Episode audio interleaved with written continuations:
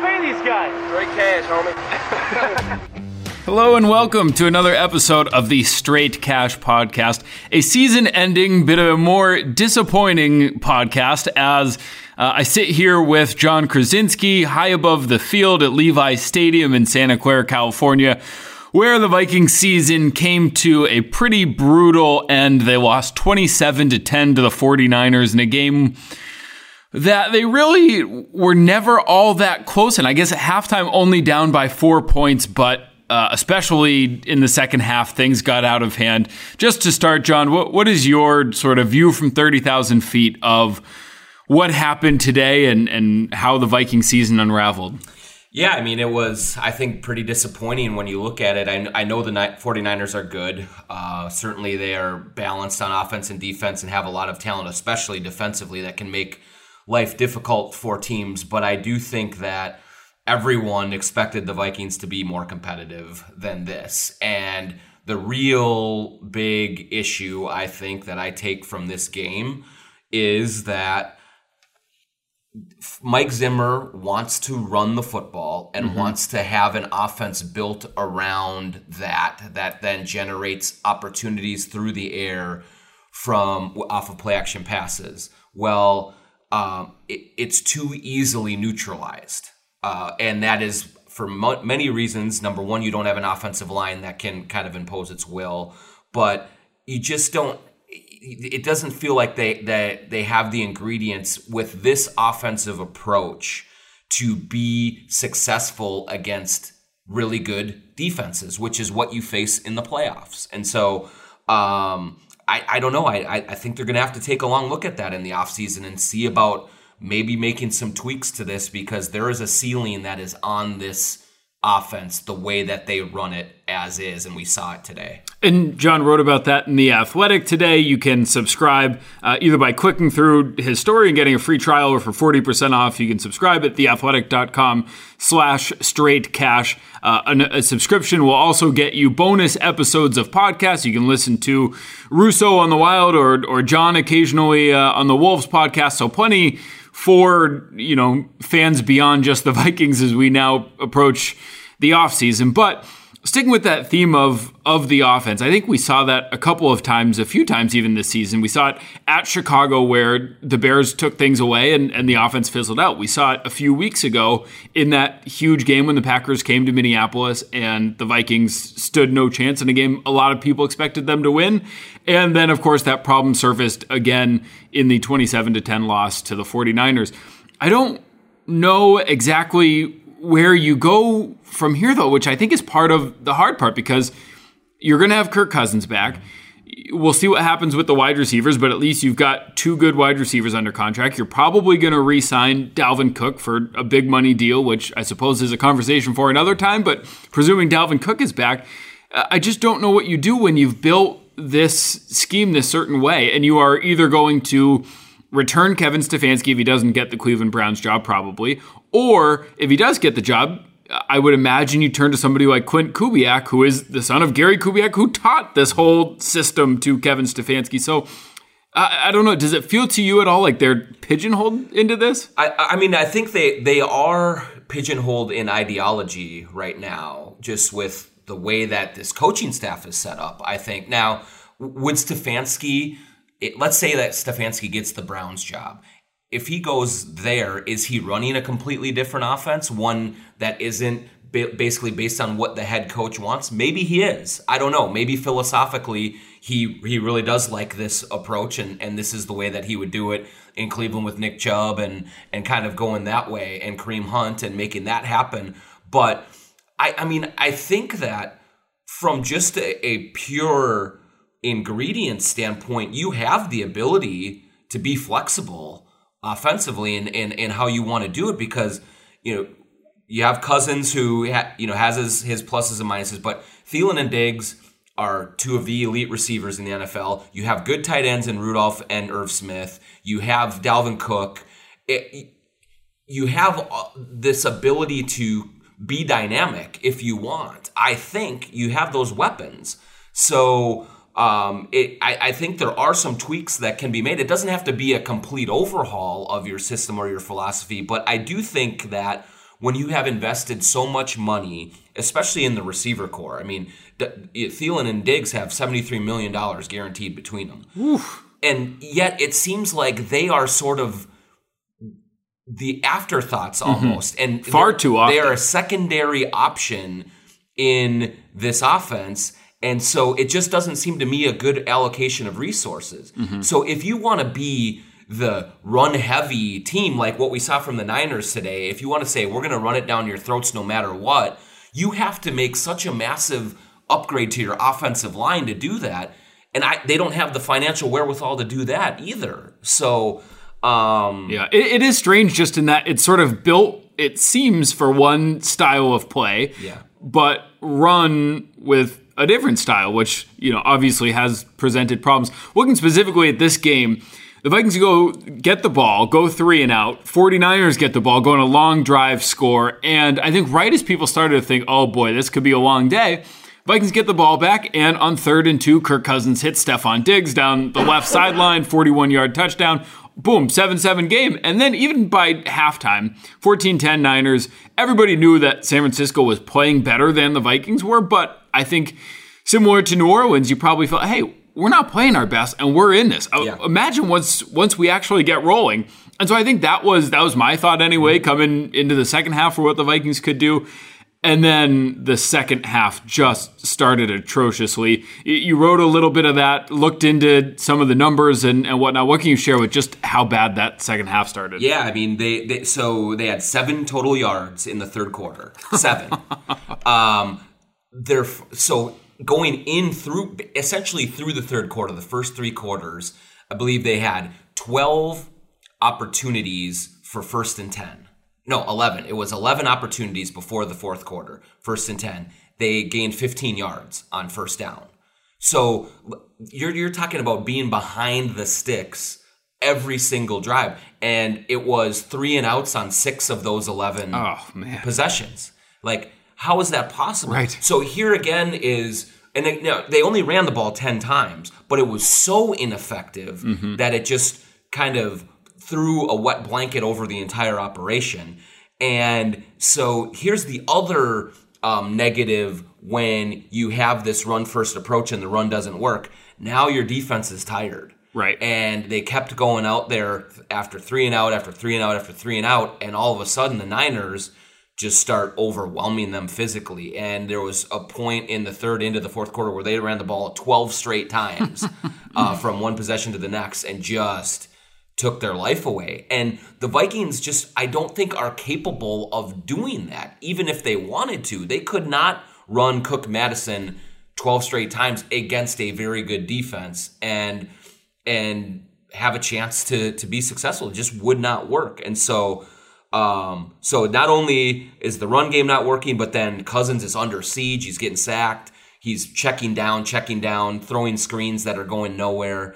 And it was just a, an anemic, awful, awful offensive performance. And one of the other things that stands out to me is that the 49ers, in so many ways, are built at least roster wise, like the Vikings are. They have a quarterback who is drafted and developed elsewhere that they paid good money to bring in. They like to run the ball, and, and these are the two teams who run the ball more than anybody else in the NFL. Uh, when they're not running the ball, they like to bootleg their quarterback out of the pocket, get them on, you know, work play action, put the quarterback under center. And then on defense, they both have very good defensive ends who can rush the passer, uh, good linebackers. And, you know, uh, the Vikings anyway used to have a, an elite cornerback like the 49ers do. But in so many ways, these are similar teams similar schemes, at least, you know, Kubiak was taught by Shanahan. This is Kyle Shanahan, son of Mike Shanahan. So a lot of similarities. And yet, I think this game showed just how far the Vikings are from a Super Bowl, where a week ago, I think you could have, you know, looked at the way that they played in New Orleans, knocking off the Saints at the Superdome, and thought, all right, maybe this team, you know, they didn't put it all together. They weren't consistent enough in the regular season. That's why they won 10 games and not 12 or 13. But when they put it together, this is a team that can maybe make a Super Bowl run. And yeah, I think what this game showed is that they they still are quite a ways away from getting to that level. They are quite a ways away. Um, the but the one thing that we have to kind of I think bring into the conversation here in the midst of all this doom and gloom, which is justifiable and deserved, is that in the NFL, things can change quickly. Um, the Niners, the Niners are an are example the, of that. Example of that. How did they get Nick Bosa? Right, they were not very good, and and they got the high draft pick, and they got him, and then you know Garoppolo comes into his own, and they get this the offensive line built up, and and they're rolling. Their defense is stacked. All of a sudden, everything is good. So I think the um, I think the Vikings can do it. I mean, they've won enough and they've shown enough of an acumen for drafting and developing players that that it, it's not like they're completely lost at this moment, but they do have a long way to go. And how do they get there given their contract situations right now Right. that would seem to you know indicate that there's not going to be a sea change here. You're probably going to be able to change a couple of guys here and there, but Cousins is going to be back. Yeah, you know, all these a, a lot of your principles are going to be back, and so that's going to be their challenge: is getting creative, probably hitting in the draft a little bit better, uh, a little bit more, and um, and going that way. It's going to be tough for them. Another notable part of this game, I think, is that this felt like a loss that was on all three phases. This was not the offense stunk and everybody Right, else was right. great, or the defense stunk and everything else was great. The offense, you know, probably was culprit number one. They were just dreadful. The three and outs that John mentioned are, are astounding. Uh, their first four drives of the second half 12 plays, minus two yards, and an interception. It's just astounding to even think about how that's possible in a playoff game to be that bad. So, yes, the offense was very much to blame. The defense, and I think this is where it gets a little more interesting. If you would have come into this game and said that Jimmy Garoppolo completed 11 passes, 11 for 19, 131 yards, had a touchdown, also an interception, you held George Kittle in check, three catches, 16 yards. If you said that before the game, I think Zimmer's signing up for that, no questions asked. Uh, of course, the flip side of that is that Shanahan at one point said, All right, well, forget this. The passing game's not great. We'll just run it down their throats.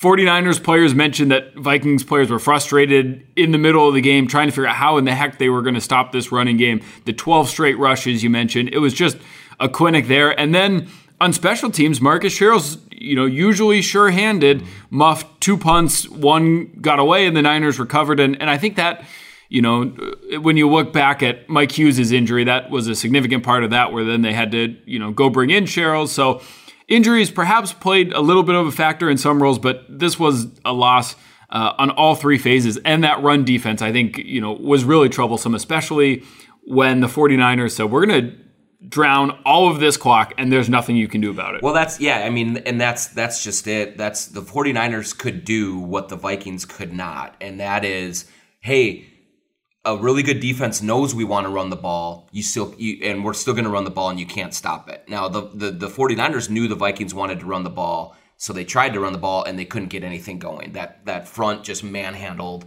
the Vikings offensive line and it's it was the same way on the other side too. I think maybe as the game went on that the the Vikings defensive front got worn down and and and the the offensive line just just totally controlled the game for them. And so, you know, you you look at that and uh I think that that has got to be the the the clear thing here is the, the your your point about it being kind of blame being spread around is right. Anytime you lose this decisively, there's plenty of blame to be spread around, even to Adam Thielen, who um, broke off his route, stopped running on a route, and that's the reason that Cousins got picked off by Richard Sherman. It wasn't because Cousins made a mistake there; it was Thielen that made the mistake. and such a rare mistake for him. Like that's he's you know the guy that's always been the hardworking, grinding on every play kind of guy, and just a really uncharacteristic mistake that was so so costly. Yeah, and so then in the in the locker room afterward, he was I saw him. He was talking to Cousins and was really apologetic about it. And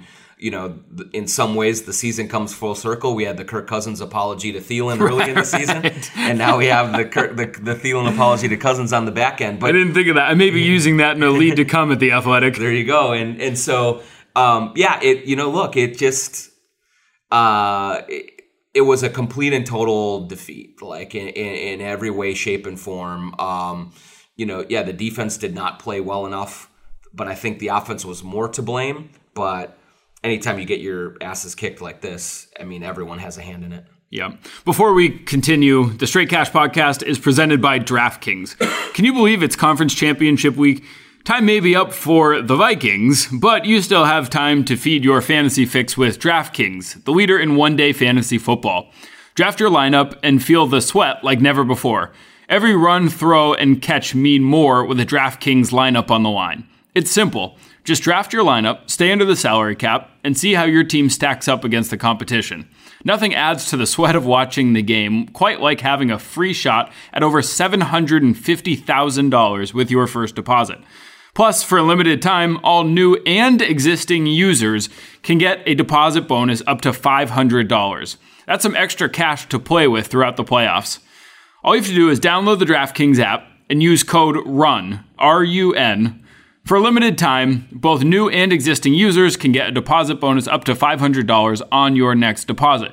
New users, be sure to enter code RUN during sign up, and you'll also get a free shot at over $750,000 with your first deposit. That's code RUN, and you can get a deposit bonus up to $500 only at DraftKings. Minimum $5 deposit required. Deposit bonus requires a 25 times playthrough. Eligibility restrictions apply. See DraftKings.com for details. So now the Vikings have to examine how they go forward, which uh, I think, as you mentioned, with just the way that the roster is built, is going to be an interesting thing because, yes, you can make some moves. You can move Riley Reiff inside or cut him all together, though. You know, for all of his struggles, it's worth at least noting you're going to have to replace him, mm-hmm. and you don't have much salary cap space. So, do you automatically just peg your first round pick as a left tackle and hope that that works out? Because we've seen that that is not always the case. Um, Xavier Rhodes and, and really the entire cornerback situation is is something that you'll have to you know spend a lot of time on, and then this is the offseason that Dalvin Cook is going to want to get paid, and he's coming off of a monster season, even if it didn't show on this day. Um, so a- as we go forward, is there anything that you're especially going to keep your eye on? Well, yeah, I mean, I, I think that the Cook um, decision is going to be interesting because he obviously deserves big money. He is central to this offense and what they are built around. If they are going to continue with this philosophy of run the ball, you know, play defense and do it that way, which I don't expect them to change. Right. Um, if they're gonna, you need a guy like Cook to be your your your main guy and to be your dynamic kind of home run hitter that can that can do so many things. And so you pay him a lot of money because he deserves it, and then that prevents you from addressing other issues that you have. Or do you let him go somewhere and and kind of retool? I mean, I don't know that Mattison is ready for mm-hmm. a featured role like that or and, and anywhere close to what Dalvin – is able to do, but he had some good moments. And then do you kind of build it a little bit differently because like the Niners have had all the success with Tevin Coleman and Mo- and Raheem Mostert, like not exactly right. household names, not Ezekiel Elliott, not Dalvin Cook. And you've seen a lot of teams that are using sort of the running back by committee approach, um, and and and and using and and delegating their finances elsewhere to address mostly offensive line, I think. Um, now, you know, I think Dalvin is worth the money. I think he's an incredible player, and so, but you can only pay so many people, mm-hmm. and so I, I, I, it will be fascinating to me how they go about that decision making process and what Dalvin's number eventually ends up at. Right, and it it depending on how many years they go, I mean this this could be a very massive number just for fans to start preparing for. John, I want to ask you who what area perhaps you blame the most for the offensive struggles and I'll preface that by saying there are a lot of candidates for a lot of reasons in part because I think this has been an offense all season that really sort of balances each other or works off of each other. Kirk Cousins is able to do a lot of the things he does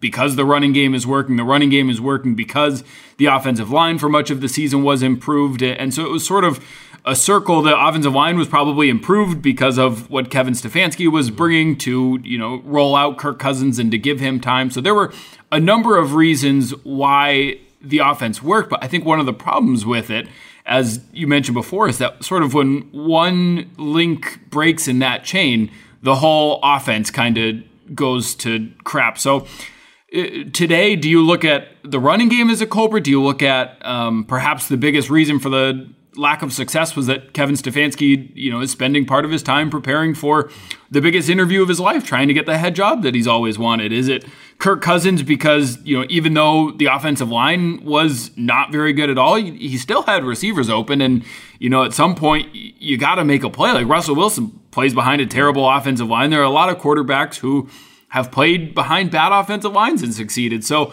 I, I just don't know where to look first when assessing the struggles of the offense. Yeah, I mean it's it's I, you know, the blame can be spread around. I, I, I don't put a whole lot of stock in Stefanski being distracted or anything. Um, number one, he has done this interview process before. He's done it with that team before. Right, right. So um, I, I think that there's a lot of familiarity there. Plus, he has Gary Kubiak, who has he has leaned on a lot as well, and so there's I, I, I just don't see that as a big deal, even though I do think there should be some sort of rule that either a team should be on the bye or done with the season before you can talk to them. Yep, it, it is so strange it's that so this dumb. is allowed. And if you want to interview a, a, coach that badly, you can wait two weeks right. for it. There's no reason that you have to do it right now. So I think that rule should be changed. But that said, I don't think that that was a big pro- reason for their struggles.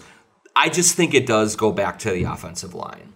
Um, and you know, if you are going to be a a run for like a, a, team that really relies on the run, you need a big, strong, physical offensive line. If you're B going to have a quarterback like Cousins who is not Lamar Jackson and is not going to be running around and and extending plays and kind of making something out of nothing, a quarterback who needs a clean pocket to have success. Um, then you got to have a better offensive line.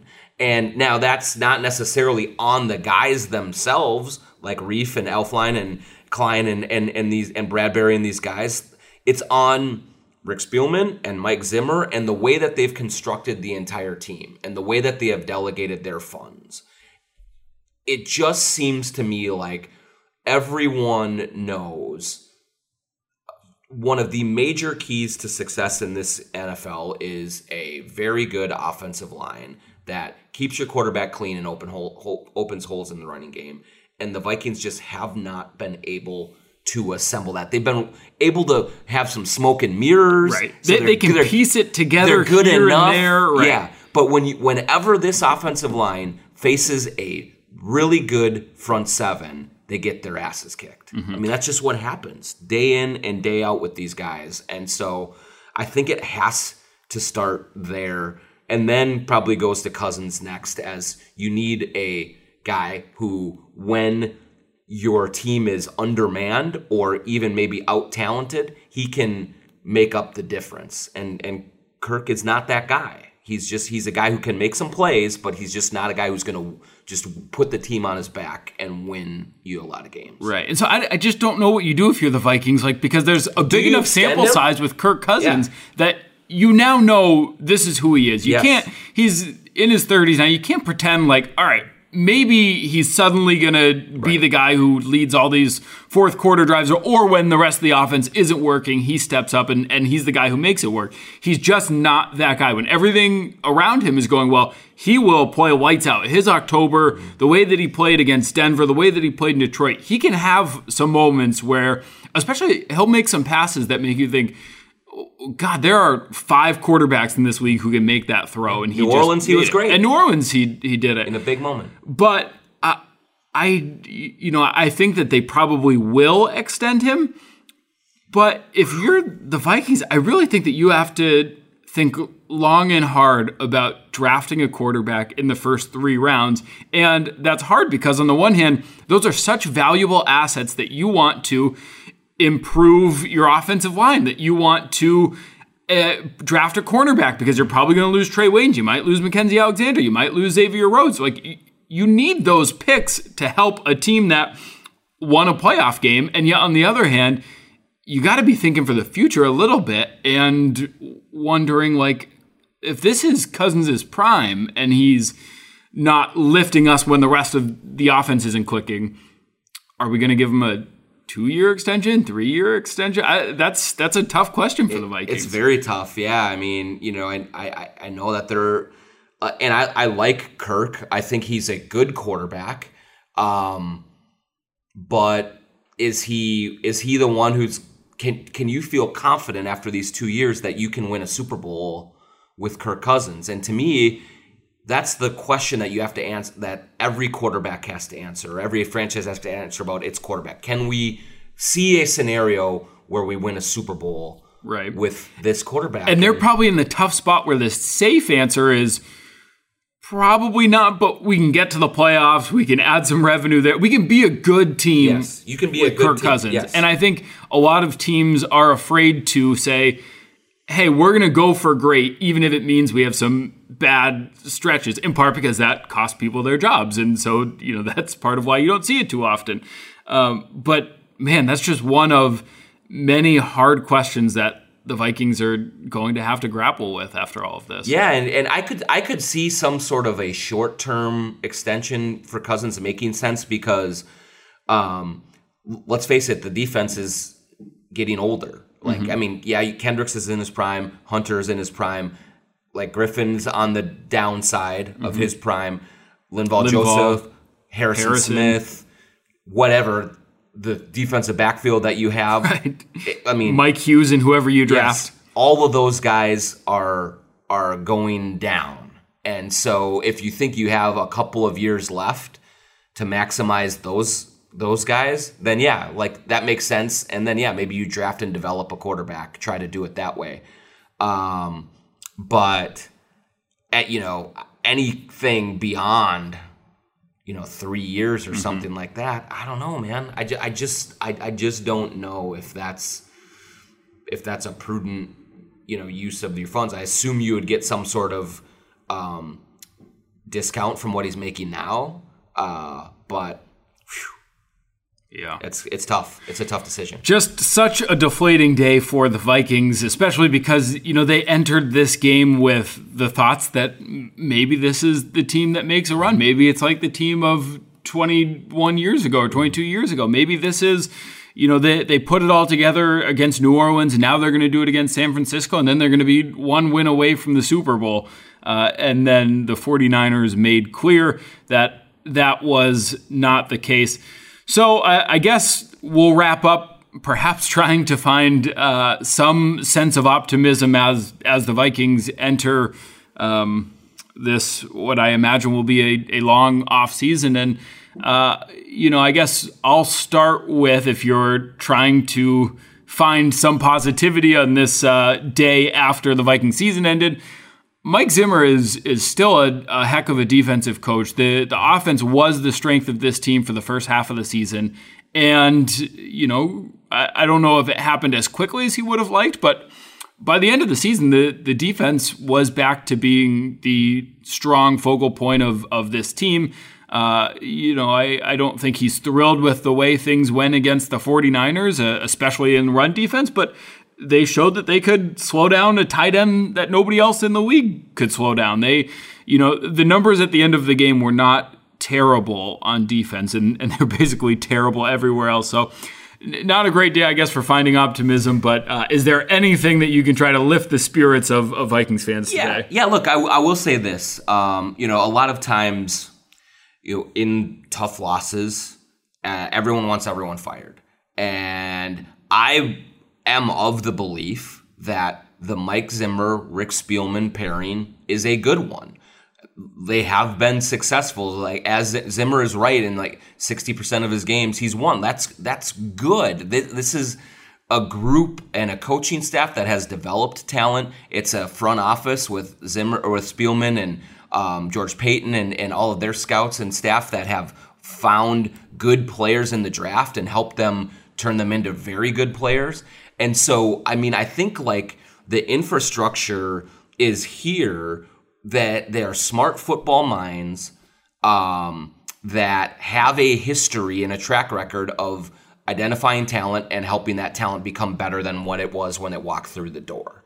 So, I, I I just I'm not in I'm not in that group that says blow this thing up and go looking for some you know some something else the next you know boy wonder uh, head coach or The the, next Kyle Shanahan. yeah or the next analytic genius uh, GM or whoever it is to to do it I think that it's a group that has proven more than capable of assembling a team that is competitive year in and year out they have to get better there's no doubt about it but I, I just I, I think that there is a a sound structure in place uh, that can give people the hope that they will continue to find players in the draft, continue to develop players like Thielen and Anthony Harris and some of the others, and that you know better days could lie ahead that way. That's Jon Krawczynski. He is now headed uh, full time again back to the Timberwolves, so make sure to read his work on that. Arif Hassan and I will have plenty more to come this week and, and the rest of the offseason on the Vikings, you know, recapping everything that happened this season, looking ahead after that. Uh, and then before you know it, it's it's the scouting combine, and, and we're back in the draft prep again. So uh, stay tuned to The Athletic for all of that. And as always, thank you so much for listening to the Straight Cash podcast.